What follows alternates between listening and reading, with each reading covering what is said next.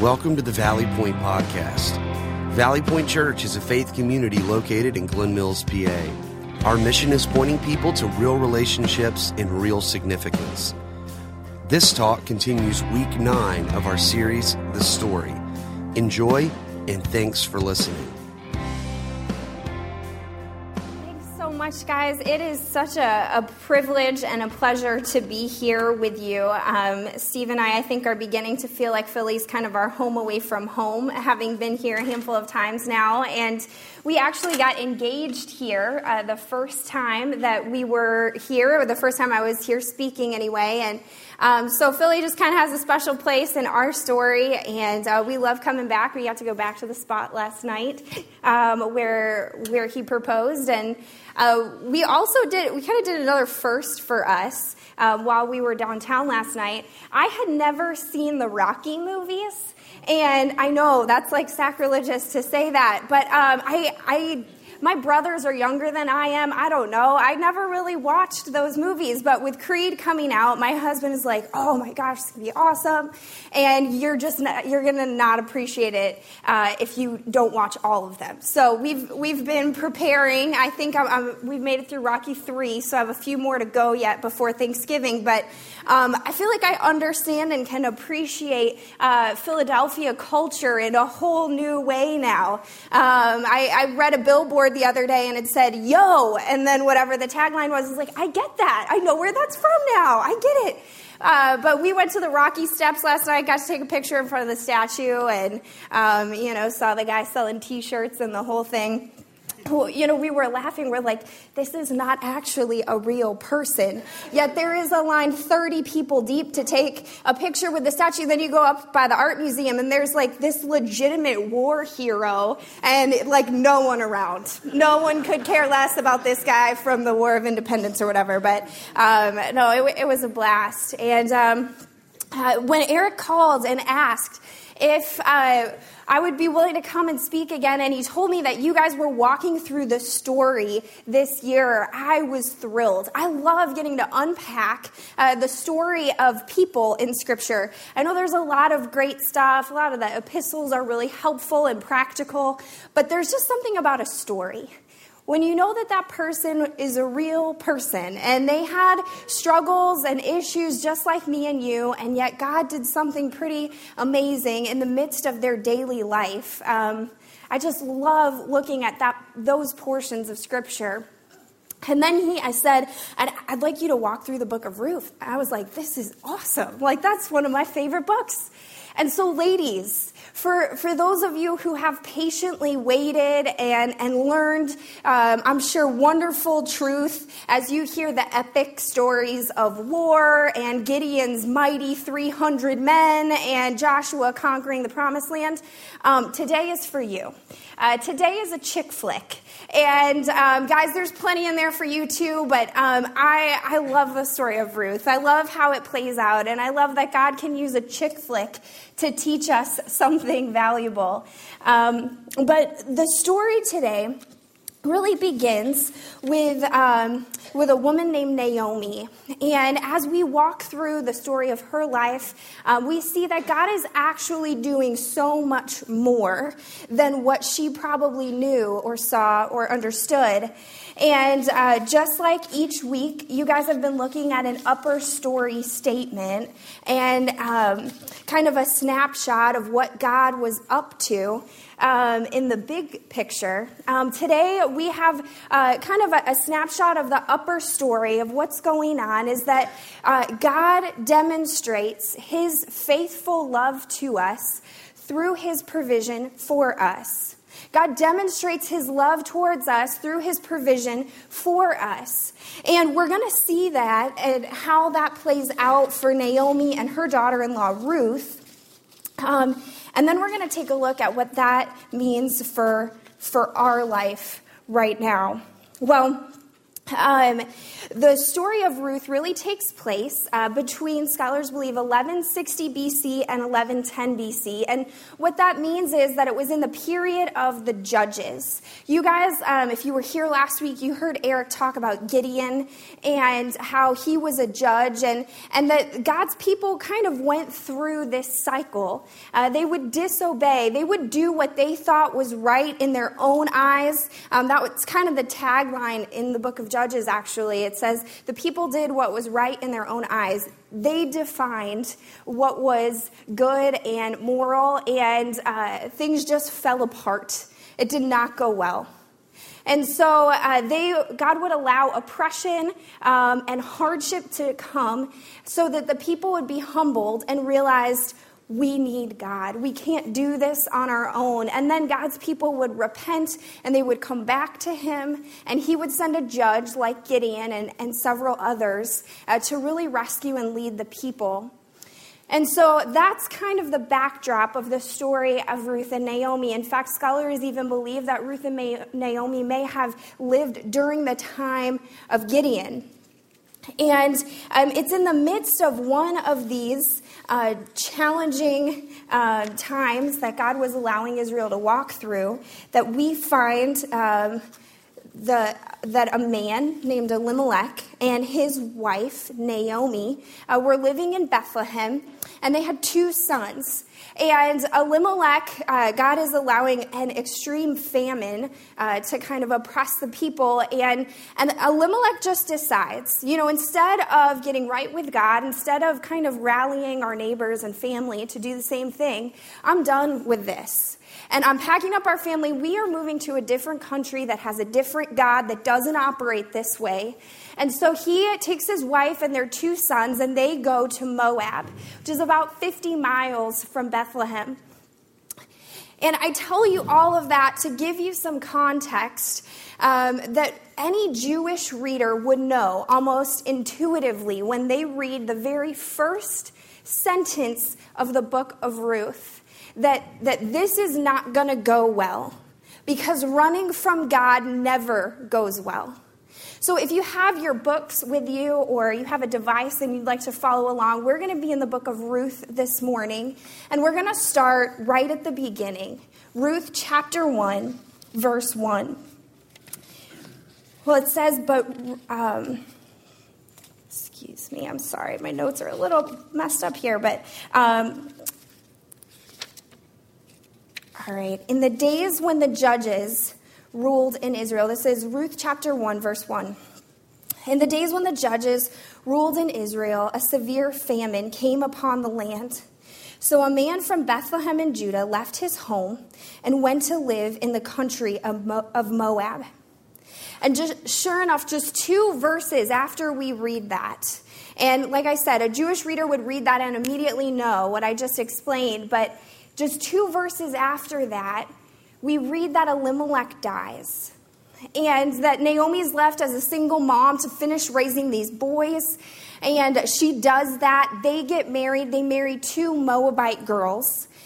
And then both of her boys pass away. Now, this leaves Naomi in a really difficult position. I mean, not only has she just experienced this devastating loss, where her whole world, her whole identity as a mom, as a wife, her standing in society, all of that is stripped away. But she and her two daughters-in-law are really left in a precarious position now, because it was in this culture that a woman really didn't have any rights of her own. She didn't really have any legal standing. They didn't own their own business. They didn't own their own land. They were really dependent upon a male relative, a father, a son, a husband, or a brother to kind of be their advocate.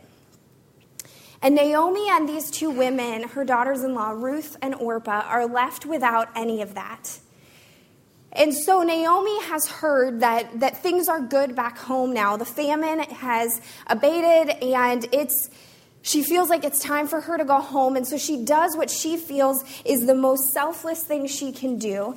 And she frees her two daughter-in-laws from any sense of obligation that they might have. And she sends them home and wishes them well, prays that God would provide another husband and family for them. And Orpah, with tears in her eyes, kind of says a goodbye to Naomi and hugs her and turns around to go home. And Ruth does something that is pretty famous. In fact, her declaration of loyalty and love to Naomi is a very famous passage from Scripture, and certainly the most famous passage from this book of the Bible. And it's found in Ruth chapter 1, verses 16 to 17. It says, "But Ruth replied, 'Don't ask me to leave you and turn back. Wherever you go, I will go. Wherever you live, I will live. And your people will be my people. Your God will be my God. Wherever you die, I will die, and there will I be buried. May the Lord punish me severely if I allow anything but death to separate us.'" So Naomi and Ruth head back to Bethlehem, and when they get there, they're kind of on their own. They find a place to live, but they have nothing to eat. They have no way to earn a living. And this is where we begin to see that upper story played out in their lives. We see that God demonstrates his love to them by the way that he is providing for them in the little ways and in the big ways. And they just happen to get back to Bethlehem just in time for barley harvest.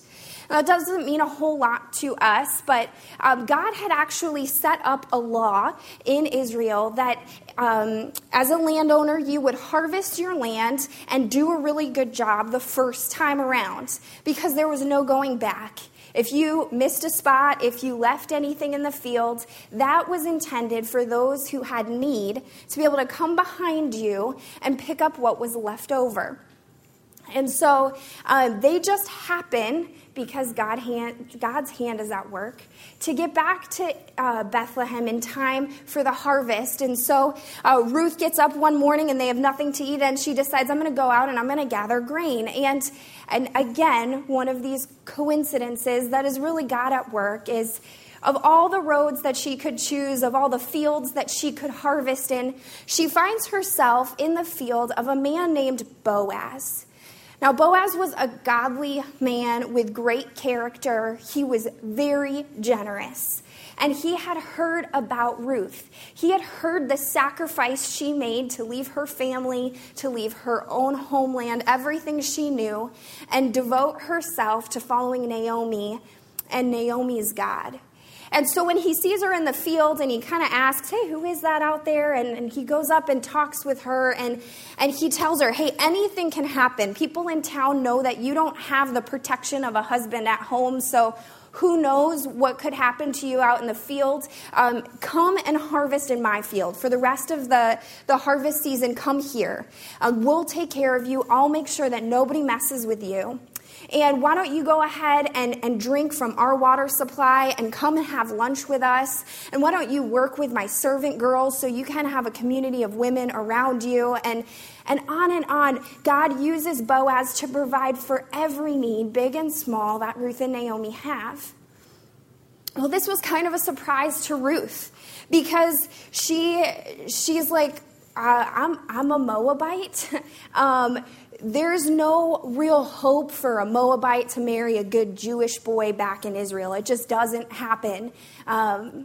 So she had expected to be ostracized from society. She had expected to have to work really hard for just to eke out a living. And yet here is Boaz being generous. And so she begins to this conversation with him. And it's a conversation that I feel like is the cornerstone of every great chick flick, right?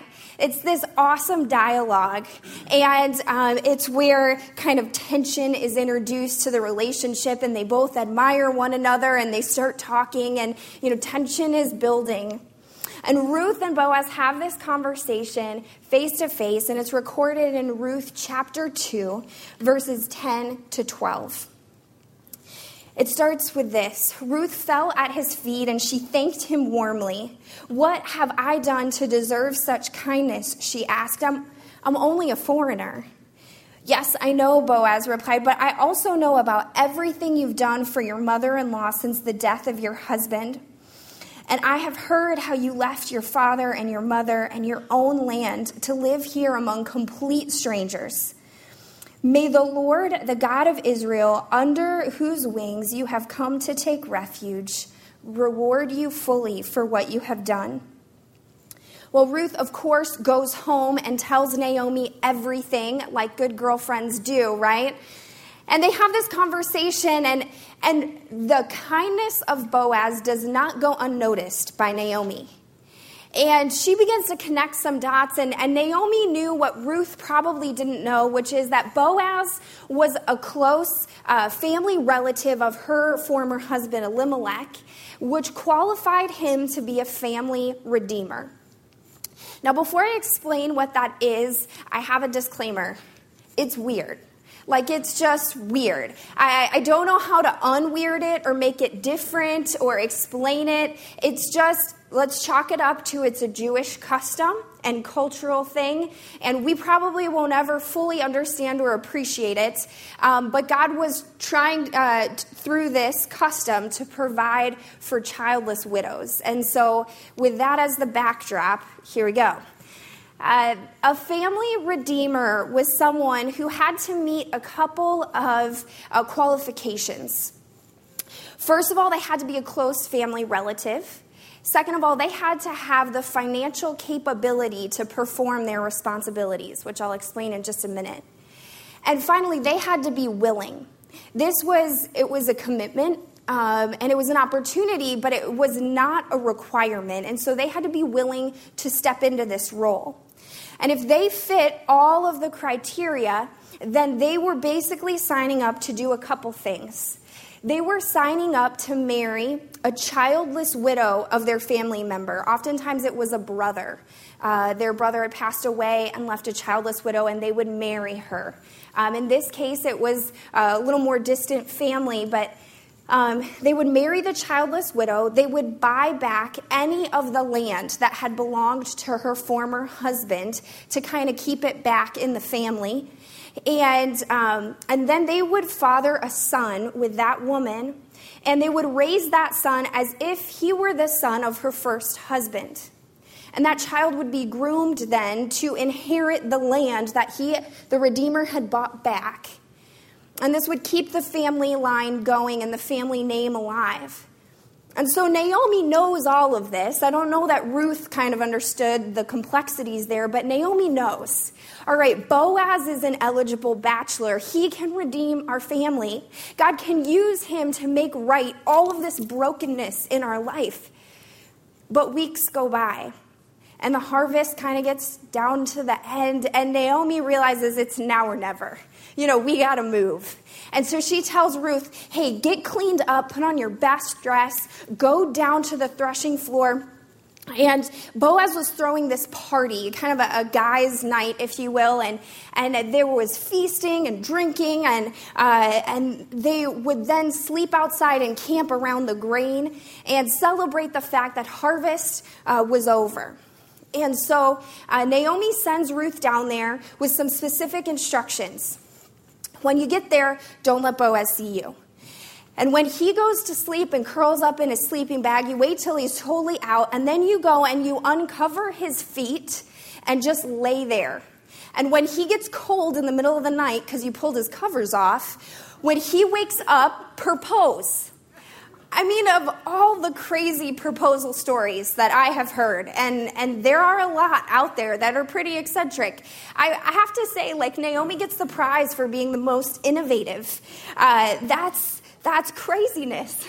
But props to her for thinking of it, and props to Ruth for having the guts to go through with it, because she does. You know, she goes and she follows the instructions that Naomi gave her to the T. And when Boaz wakes up in the middle of the night, freaked out that somebody's laying at the foot of his sleeping bag, Ruth pops the big question, and Boaz is a little surprised. And maybe not for the reason you would think. He was surprised because he was an older guy, and he didn't think Ruth would want to marry the old man in town. But he says, you know what, because you've asked, absolutely, yes, I will do this. But there's there's one wrinkle in the plan. Like every good chick flick, right? Like they get right to the edge of being together and something goes wrong. And we're all sitting on the edge of our seats, like waiting, is it gonna work out? And usually at that point, my husband's like, it always works out. You know how this goes. I'm like, but it's all about how they get together, you know? So there's a wrinkle in the plan, and the wrinkle is this, that there was another man who was more closely related to Naomi's first husband, and he had the right of first refusal. And so Boaz assures Ruth, hey, I'll take care of this, go home, and I'll work it out. So the next morning, he goes into town and he finds this relative of his, and he gathers 10 of the city elders to act as witnesses, and he asks this guy, hey, do you want to buy the land of Naomi's husband? And the guy's like, yeah, that sounds great. I'd love to have some more land. And he goes, well, hey, it's a package deal. It comes with another mother-in-law. And by the way, she's telling people in town to call her bitter, as in bitter old woman. So that's your new mother-in-law, and it comes with a Moabite wife. And you're going to have to take care of her and pay for any kids that you guys have in the future. You up for that? At which point, the guy was not so interested. He's like, hey, Bo, it's all you, man. Take it away. And Boaz says, I am willing. I am interested. I will do this. I will marry Ruth. I will buy that land. We will have a son, and I will raise him as if that son was from her first husband. I'm all in. And God used Boaz to demonstrate his love for these women by providing for them. And God blesses the marriage of Ruth and Boaz, and they have a little boy named Obed. And as the credits scroll on the screen at the end of this story, we see Naomi kind of cuddling with her baby grandson. And I love the potential and the hope that is in that scene, that this woman who had lost all of her family, this woman who had lost her identity and her purpose in life, now was given back this gift, I'm sure, that she had given up along the way. Well, what I think Naomi and Ruth probably never really fully understood was that God was working something so much bigger. And he certainly loved them and provided for them, but he was working with an upper story in mind as well. And in Ruth 4:17, we get kind of an epilogue that I don't know that they ever got to see until they got to heaven and got to see how God laid everything out. But in Ruth 4:17, we read that they named him Obed, and he became the father of Jesse and the grandfather of David.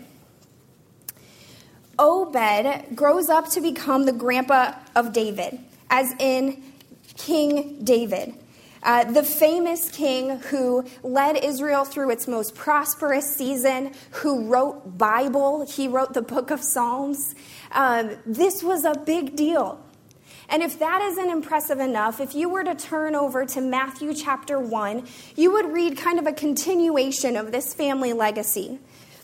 And I will spare you the 11 verses of genealogy there that can sometimes read a little like a phone book.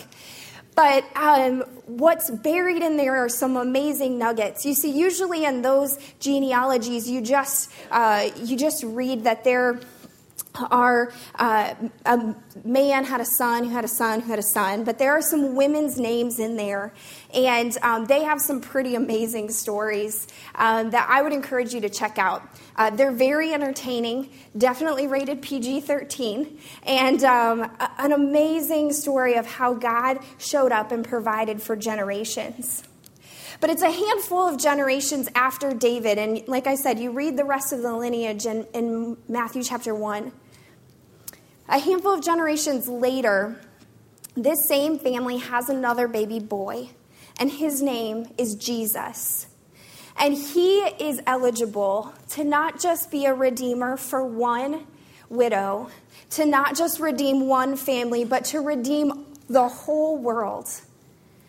And it's at that point that this upper story and the lower story of Naomi and Ruth's life really intersects with our story, with yours and mine. And we read that God provides, again, for us. He demonstrated his love for us by providing us a redeemer. And it's there that I have a few takeaways for us as we are going from week to week and trying to figure out how to live in light of this.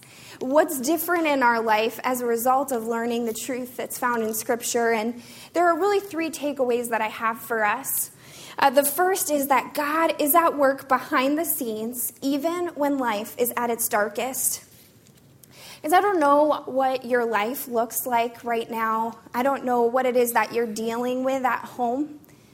Maybe it's something at work that's keeping you up at night. Maybe you have a child who is running fast and furious away from God and away from you in the process. Maybe things are just not right at home.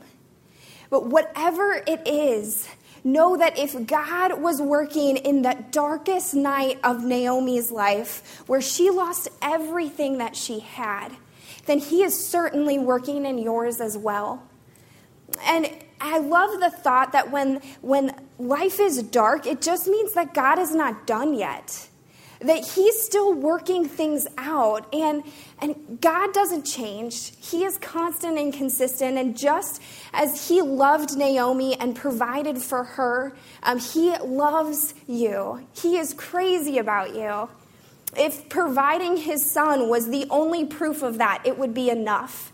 But yet over and over and over again throughout scriptures, he tells us how much he loves us.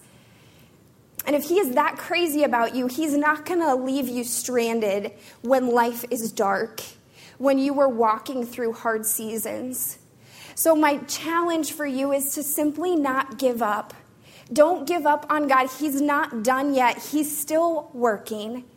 And I hope that hope and the light at the end of the tunnel keeps you holding on for just one more day, trusting that God can bring good even from that.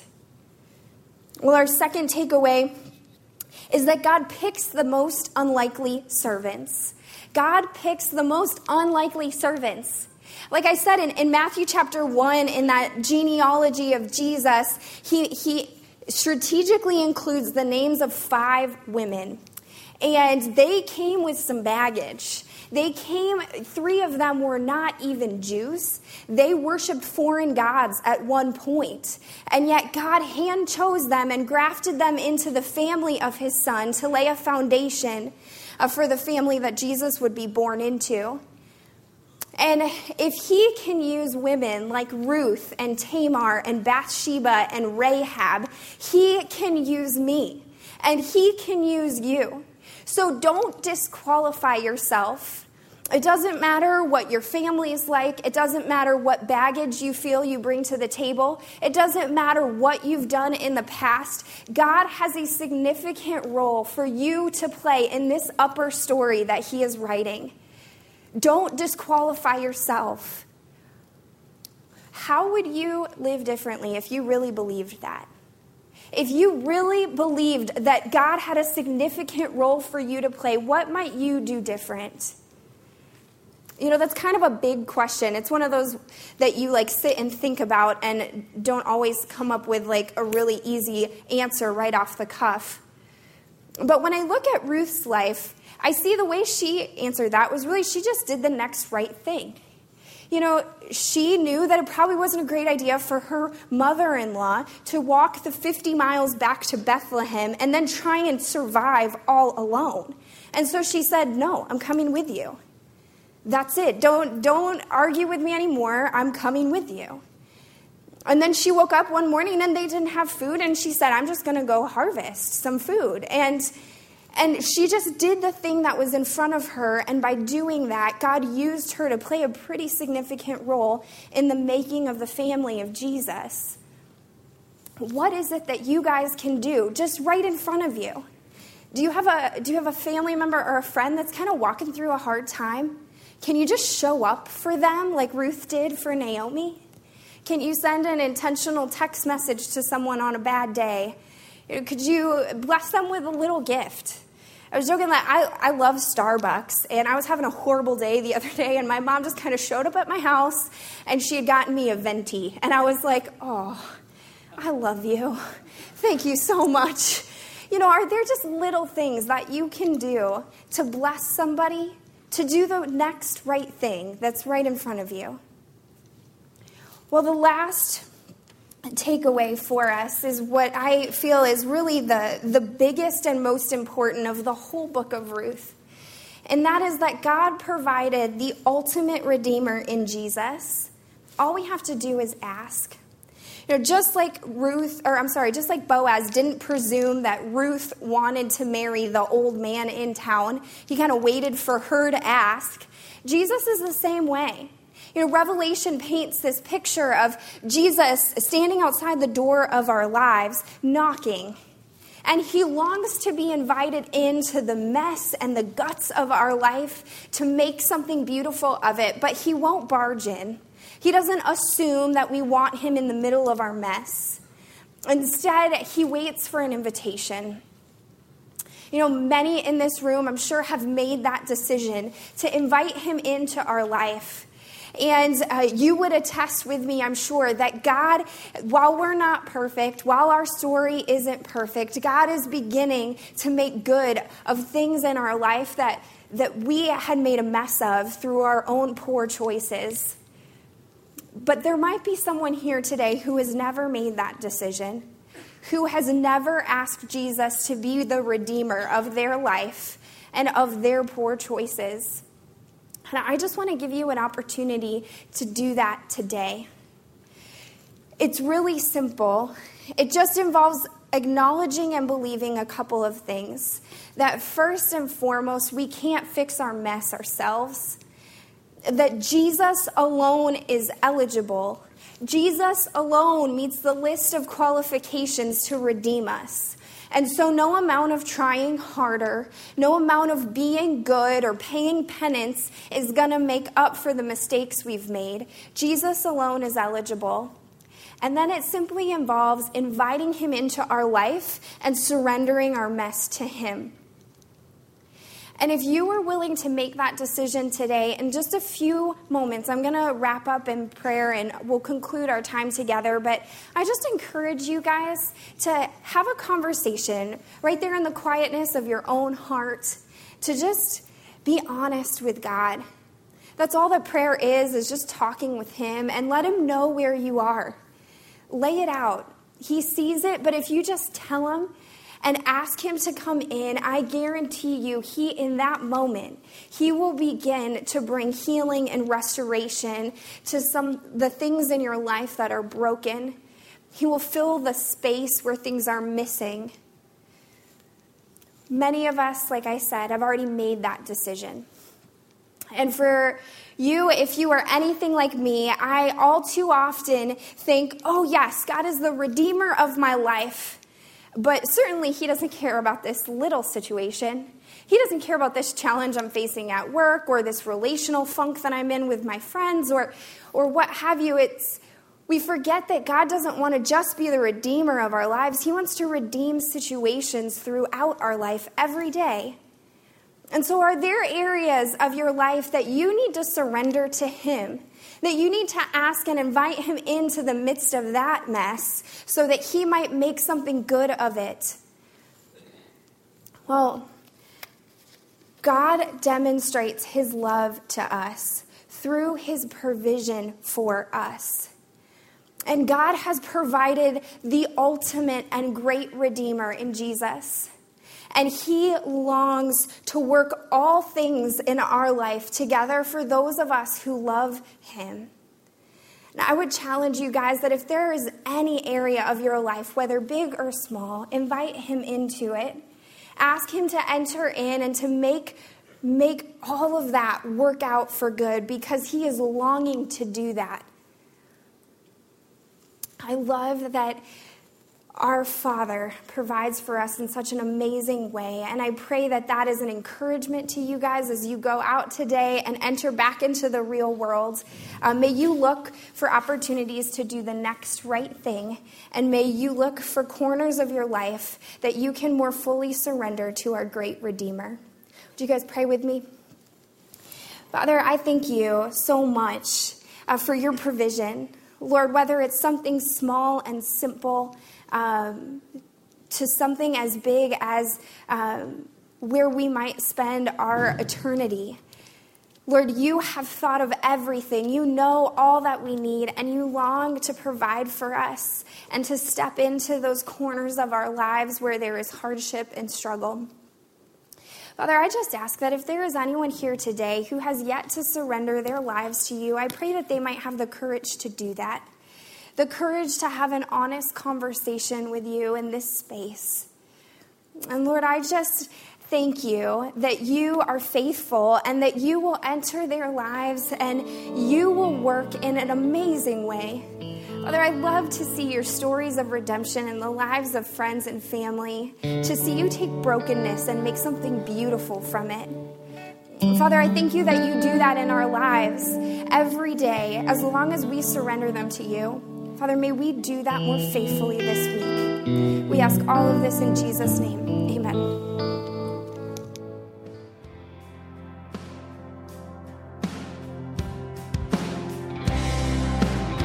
Thanks for listening. We'd also love to have you join us on any Sunday morning as well at the Garnet Valley Middle School at 9:15 or 11 a.m.